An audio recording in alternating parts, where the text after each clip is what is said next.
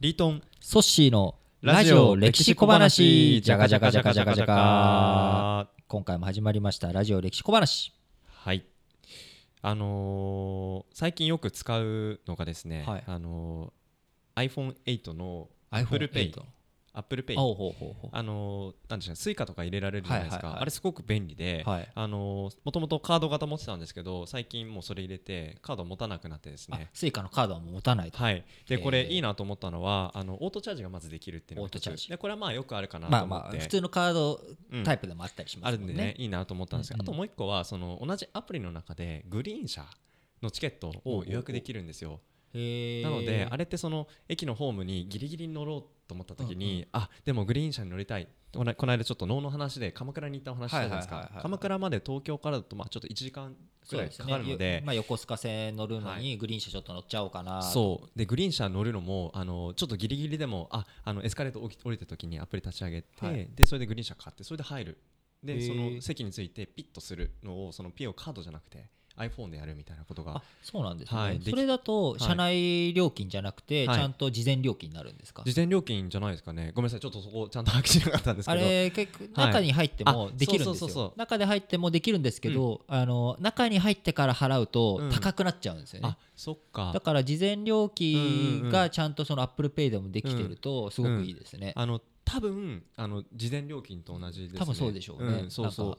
であのそうなんでこの話したかっていうと、はい。最近グリーン車に乗ってる時間ってすごくいい時間だなと思って。そうですよ。それは贅沢な時間ですよ。あのもちろんねあのプラスいつもよりもプラスアルファで払ってるので、はい。ちょっと贅沢はしてるもののそこまでなんか超贅沢散財してるってわけじゃないじゃないですか。じゃないですね。であの移動してる 1, 時間程度って、まあ、あの本を読むもいいし、えー寝るもいいし、うん仕事するもいいしぼーっとするもいいし、うんで本当に自分だけの時間、うんうん。カフェとか入ってももちろんそういう時間ってあるんですけど、はい。やっぱりその周りの方がいらっしゃったりとか、あのーあーやっぱちょっとまた違った時間っていうのが実は移動とかそういうところにあるなと思うとすごいなんか降りるタイミングすごくクリエイティブになってる感覚とかなるほど、すごいいいなと思って、ショートトリップ、うんグリーン車いいなと思ってるんですよね。僕も結構あのーまあ、新幹線乗ったりとか、うん。あるいは飛行機乗ったりとかっていう時に、やっぱりしあのー集中しやすいですよね。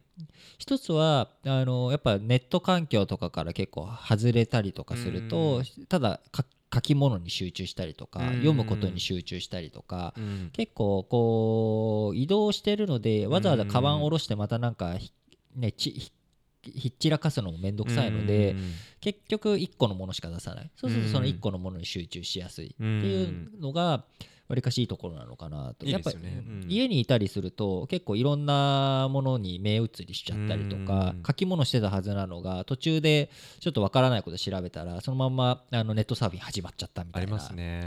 そういうのを結構遮断できるのでうん。あのグリーン車うん。非常にいうん。い時間の使い方だと思いますよ。なんか一つのことに集中するっていうのをなんか意識的に環境から作るっていうことは一つなんかあのテクニックじゃないですけど、うん、なんか仕事においてとかなんか自分が極めたいみたいな、はい。うん、まあグリーン車で何か極めるってなんかちょっと、うん、突拍子ない感じするいやいやいやでもそれはもし毎日うん。そのグリーン車往復2時う間ん。やったら結構な、うん、なんかその話をその後に会った方に言ったらその方はあの最近あのサラリーマン辞められたんですけども、はい。年がまあ30後半ぐらいかな、うん10年間ぐらいずっとまあ鎌倉から通われていて、で毎朝グリーン車使って自分の時間をまあ投資をしてたっていうふうにおっしゃっていて、うんああ確かにそれはすごく合理的だなと。僕も昔あの実家が藤沢にあった時には、うんあのーど金曜日の夜に藤沢帰って、月曜日の朝藤沢からあの会社に行ったりとかっていう時あったんですけど、そういう時はあのグリーン車使ったりとかしてましたね。なんか移動中ってだからそうやって何か考えるとか自分と向き合うとかっていうお話をまあすごいいい時間だなと思うと例えばあの昔ねラジオ歴史小話でも松尾芭蕉の話とかしましたけど、まあ彼らとかってあの要はずっと旅をしながら歌をまあ作ってみたいな、そういう生活してるじゃないですか、はい。なのでその旅をするっていう中に何かそのなんでしょう自分と向き合うとなんか作品を残すとかそれはすごく移動っていう時間を持っった上で、えー何かそういう成果出してるっていうところがなんか一つ芸術とかと絡みがなんかあるかなと思って面白いなと思ったんですよね。まあ、松尾芭蕉の場合は移動した先々で歌を読んでいるので、うん。当然江戸にいたらうん。う歌えない歌をうん残してる、まあ、俳句をの歌というか、うん。まあ、俳句を残しているっていう要素があるので、うん。まあ、移動してその、うん。ソッシーの移動した時移動の時間の使い方とはまたちょっと違うのかなっていう感触もあるんですけど、うん。あの移動自体でどれだけクリエイティブになってるかっていうところはちょっと分かんないですね。移動した先で、ねあの松島の風景見てうん。歌が俳句が出出てこなかったとか、うん。あるいはあの戦争の跡地に行ってうん。つわものどもが夢の後って歌ったりとか、うん。あのーやっぱ移動した先でどうしたかっていうのはあると思うんですけど、一つただうん。あるとすればやっぱり足を使って動いていることによってうん。脳が活性化するっていうような部分っていうのはうん。あったんじゃないのかな、うん。要は自宅に引きこもっているうん。場所が変わるっていうだけじゃなくてやっぱ体を動かすことによってうん。脳とかが活性化してうん。よりクリエイティブな動きになったっていう、うん。まあ、そういった考え方とかはあるのかもしれないですね。うん結構移動、うんとはいえでもそんなに鎌倉に行ったりとかっていうのもないと思うので、結構移動時間ってうん。どうですか？そんな、うん。あります？そのなんだまとまった移動時間っていう形であるのは。例えば僕とかは、うんそのあえて急行に乗り換えない。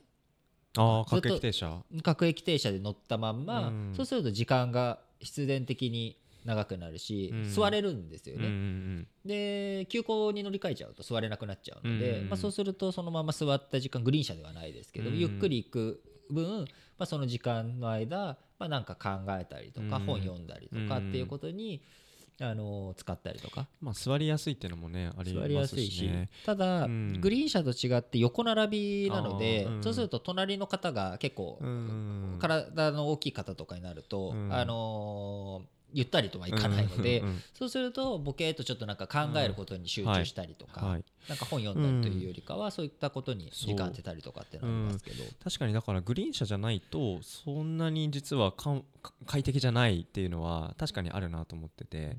だ逆にその意識的にじゃあ今週末は鎌倉方面にいや今週末はちょっと千葉の奥あの君津の方にとか、そのあえてグリーン車で行ける場所に週末行ってみる。っていうそういう時間の使い方うん。はなんかある種コストを抑えながらグリーン車代だけじゃないですか。それでまあリフレッシュしながらそういう時間を意図的に作る。なるほど。うん、なんかそういうのは一つちょっとやってみたいなショートトリップ。そうショートトリップとして。まあ面白いかもしれないですね。うん。我々もいつも同じような場所でラジオ撮るんじゃなくて、うん。なんか気分転換じゃないですけども、うん。なんかやってみるのも面白いかもしれないですね。そうですね。はいちょっとなんで、まあ、移動しながらちょっと撮るのは難しいかもしれないので、うん。多分そうするとガタンゴトンガタンゴトンっていう音しか取れないかもしれないのでそうですね、まあ、移動した先になるかもしれないですけど、うん。まあそれは一つ。やっぱり、ね、クリエイティブは移動の先に生まれるのかもしれない。そうですしうん。ね、はい、ちょっと新しいチャレンジとしてありかもしれません。ありかもしれませんね。今日はそんなところでしょうか。はい。はい。ラジオ歴史小話お相手はリートンとソッシーでした